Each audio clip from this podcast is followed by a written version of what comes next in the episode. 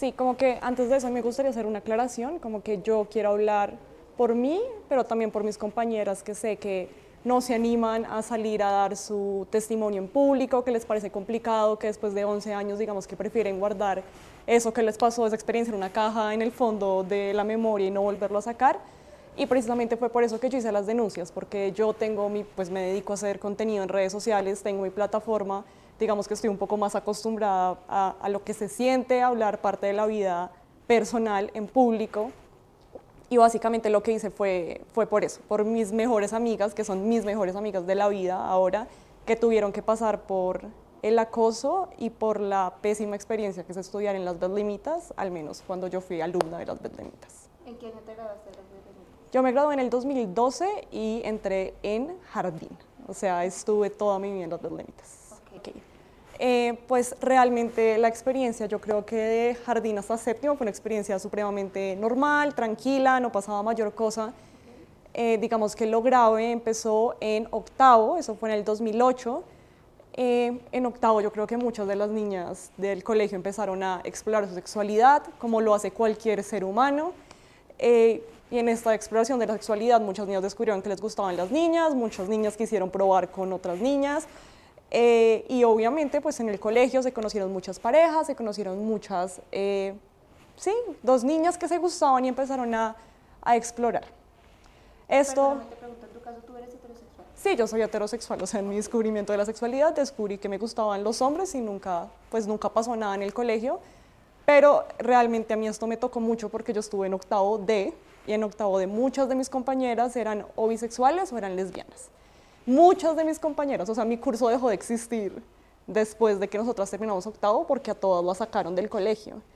Eh, y eran mis amigas de la vida, son personas que quiero y respeto al día de hoy y que las extraño y me privaron la experiencia de crecer con mis amigas solamente por el hecho de que eran lesbianas y bisexuales. Eh, bueno, entonces ellos empezaron a explorar, esto llegó a oídos de los profesores y empezó una persecución terrible.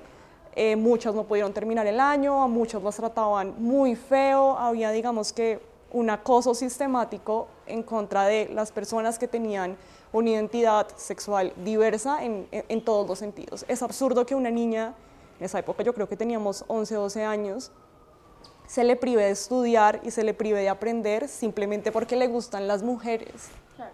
Es que no le estaban haciendo mal a nadie, no le estaban haciendo daño a nadie. Ellas iban al colegio a estudiar, también estaban teniendo su desarrollo personal al tiempo, pero que las priven de su derecho a la educación, que es un derecho fundamental y que es un derecho básico sobre todo para una menor de edad, de esa edad, es absurdo. Sí, digamos que el acoso más fuerte en mi caso y en el caso de mis compañeras más cercanas fue en décimo y en once con los profesores de química y de biología, que son Néstor Vargas y Alexander Santos Santos. Estas dos personas que además eran mejores amigos y andaban siempre como en un juego de a cuál me voy a levantar y cuál me va a tocar hoy y yo ya le hice a esta y usted cuándo le va a hacer a esta, o sea, uno salía en el descanso y en el patio los dos estaban parados, uno contra una columna y el otro al otro lado de la columna, mirando niñas, mirando niñas comer, mirando niñas jugar basquetbol, mirando niñas jugar voleibol, mirando niñas hablar con sus amigas, o sea, y esto ante los ojos de las directivas era normal y no pasaba nada. Eh, pero digamos que estos dos profesores tenían el mismo modus operandi, que creo que lo hicieron hasta el tiempo que duraron las beldemitas, que es Llegaban a los salones, escogían cinco o seis niñas a las cuales les querían coquetear, eh, les llevaban regalos, les daban esos regalos al frente de todas las alumnas, respetaban cero el espacio personal, se te acercaban muchísimo para hablarte a un punto en el que tú sentías que si tú dabas un paso en falso ibas a tener, terminar teniendo un contacto físico que no querías con estos hombres.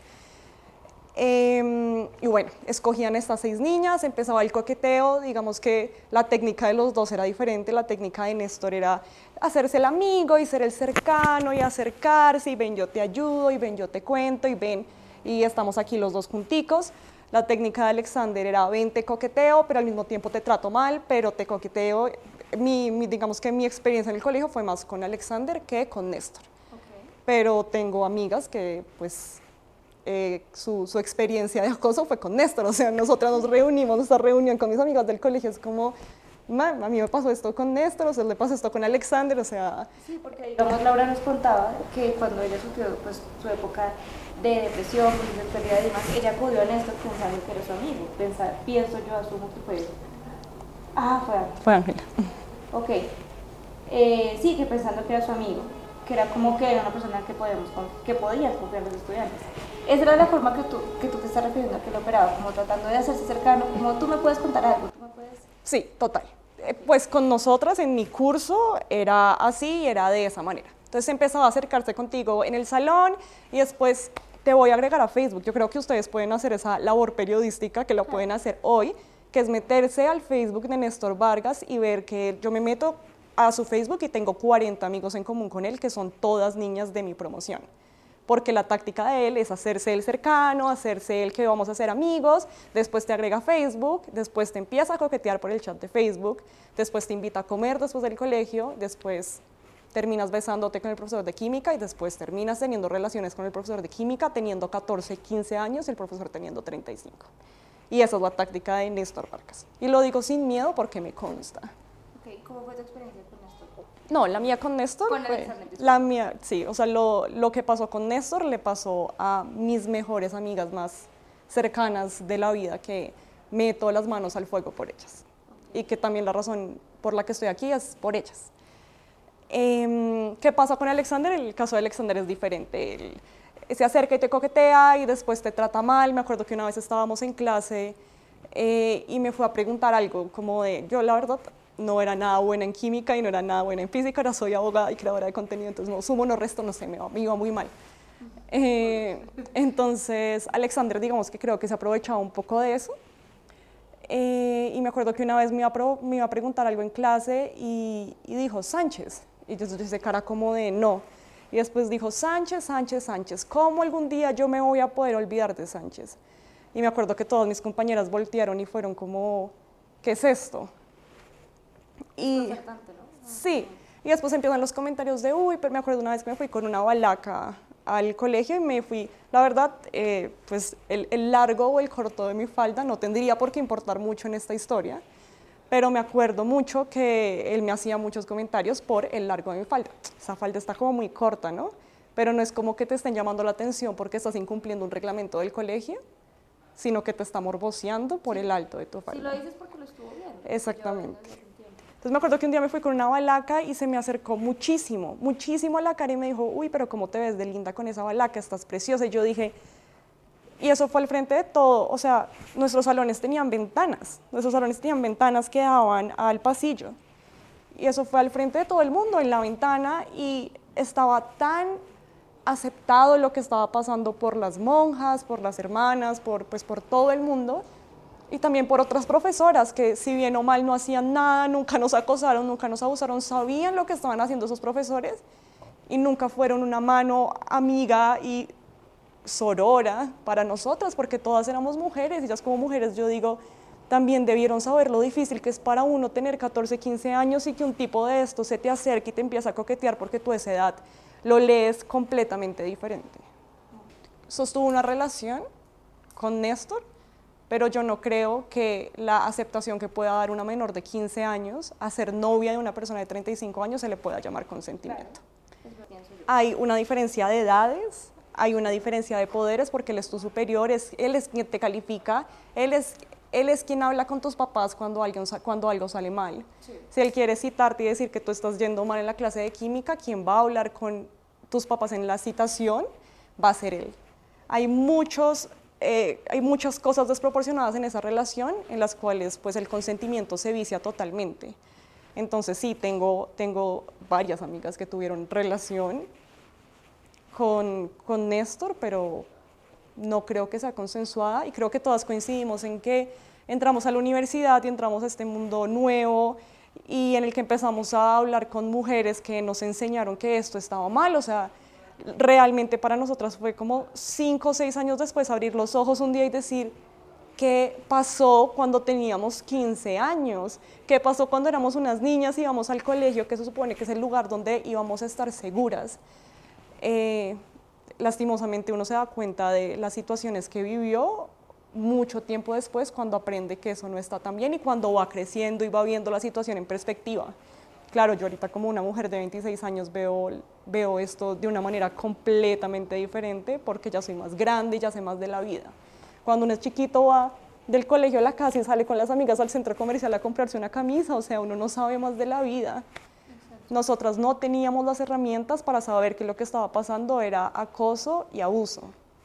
Y acudimos a nuestras superioras en el colegio, acudimos, nosotras acudimos a nuestra directora de grupo, acudimos al mismo profesor, le hablamos y le preguntamos si estaba pasando algo, porque en el momento en que mis compañeras dejaron, con Néstor pasó esto, dejaron de acceder como a que hubiera este coqueteo y este juego de me estoy levantando a estas niñas, empezó a haber represalias en cuanto a notas. Y me acuerdo que mi mejor amiga del colegio, que era la personera, fue y habló con él y le preguntó, bueno, ¿qué es esto que está pasando? ¿Usted a qué está jugando?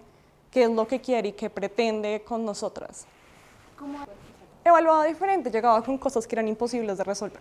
Llegaba con evaluaciones que nosotras no podíamos resolver porque eran cosas que nunca nos había enseñado. Entonces, obviamente tú estás en 11, quieres graduarte, quieres terminar el colegio, quieres entrar a la universidad y hay mucha presión para que a uno le vaya bien, pero esta persona lo hace imposible porque te pone cosas que tú no puedes resolver. Y entonces hay la manipulación y la capacidad que nosotras tenemos para probar este tipo de cosas y este tipo de manipulaciones que tenían esos profesores con nosotras es muy difícil. Porque para Néstor y para Alexander siempre eran como, es que ustedes son muy vagas, es que ustedes no, no ponen atención, es que ustedes no saben nada. Cuando en realidad era una estrategia de manipulación, de si usted no quiere acceder a lo que yo le estoy ofreciendo, mire lo que va a pasar. Sí, claro, o sea, que no sean muy fuerte no significa que no estudiara y no me esforzara por pasar y que no reconociera al menos qué era lo que me habían enseñado en clase. O sea, si estamos viendo química orgánica, me vas a evaluar química orgánica. Exacto. Eh, la, o sea, la, esta afirmación es tan sencillo como me estás enseñando A y me estás preguntando B. Pese a que esto no sea muy fuerte, es, muy, es, es diferente decir, esto se me complica resolverlo, a esto jamás me lo han enseñado y no sé qué está en esta hoja, porque de todas maneras, pues yo me gradué de bachillerato, yo pasé mis materias, yo estudiaba y sabía reconocer pues igual lo que me habían enseñado y lo que no me habían enseñado.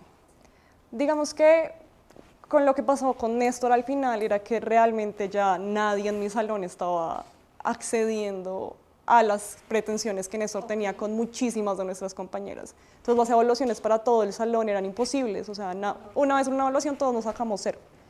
Entonces Néstor se dio un discurso que nosotros no entendíamos, que nosotros no hacíamos nada y nos puso a hacer como una autoevaluación y ponernos a cada una nuestra nota. Eh, pero realmente el cambio es así. Cuando la compañera que todos sabemos que está siendo acosada por este profesor deja de acceder a lo que este profesor quiere, todo el salón se va afectado y todos empezamos a perder las evaluaciones de química y este tipo llega de mal genio, nos saluda, coge un marcador y empieza a lanzar el marcador y pasar a la gente al frente es una manipulación que está basada en qué también me va con las niñas del salón y así de bien yo voy a comportarme con este salón. Sí, a mí me consta que hay niñas cercanas que conozco muy bien, que salieron con los profesores fuera del colegio, o sea, que no se subieron a su ruta del colegio porque el profesor de química se les acercó y les dijo, ay, vamos a tomarnos un café. Ellas fueron, se tomaron el café, el profesor las llevó a la casa en su carro y hubo besos y hubo demás contacto sexual. Es que además no tiene que haber una relación sexual para que sea grave. Hubo contacto sexual de muchos tipos. Sí, esto fue cuando le dio la locura y decidió cancelar todas las evaluaciones en, en 11. Yo no sabía qué había pasado en su salón también. Sí, literalmente es una niña de nuestro salón, pues una mujer ahora, desde el salón de ellas copia un mensaje en el que Néstor está diciendo que se cancelan los, los em, análisis de lectura, se cancela la evaluación de preinformes en los laboratorios, que es básico para aprender química, o sea, hay que hacer informes y preinformes. Eh, no se dejan tareas o consultas de ninguna naturaleza. Todo el trabajo se hace en los espacios de clase. O sea, si es ridículo era este tipo. Cuando ve que se le está saliendo de control, las niñas que está manejando bajo su manipulación manda un comunicado a los papás en el que dice que se cancelan las tareas. Y siguió en el colegio después de decir que se cancelan las tareas. ¿Cómo íbamos a aprender? Y esto obviamente todas las monjas lo conocían. En nuestro, en nuestro salón, sí. No, eh, en un punto él, lo que yo leía como que se lo había pasado en nuestro salón, en un punto él sintió que se le había salido de control todo lo que estaba pasando con las niñas de 11 de mi promoción a Suma ahora. ¿Por qué? Porque, por ejemplo, en mi salón las niñas ya no le estaban siguiendo el juego, ya no existía ese coqueteo, Eh, digamos que las cosas se pusieron tensas, también mi mejor amiga, que era la personera del colegio en ese momento, la admiro un montón, la admiro un montón porque creo que ella puso el freno y fue a hablar con él y le dijo, ¿qué es esta bobada? ¿Qué es esto que está pasando? O sea, usted tiene 35 años, contrólese, no entiendo que es esta perseguidera tan absurda y tan inútil y desde ahí creo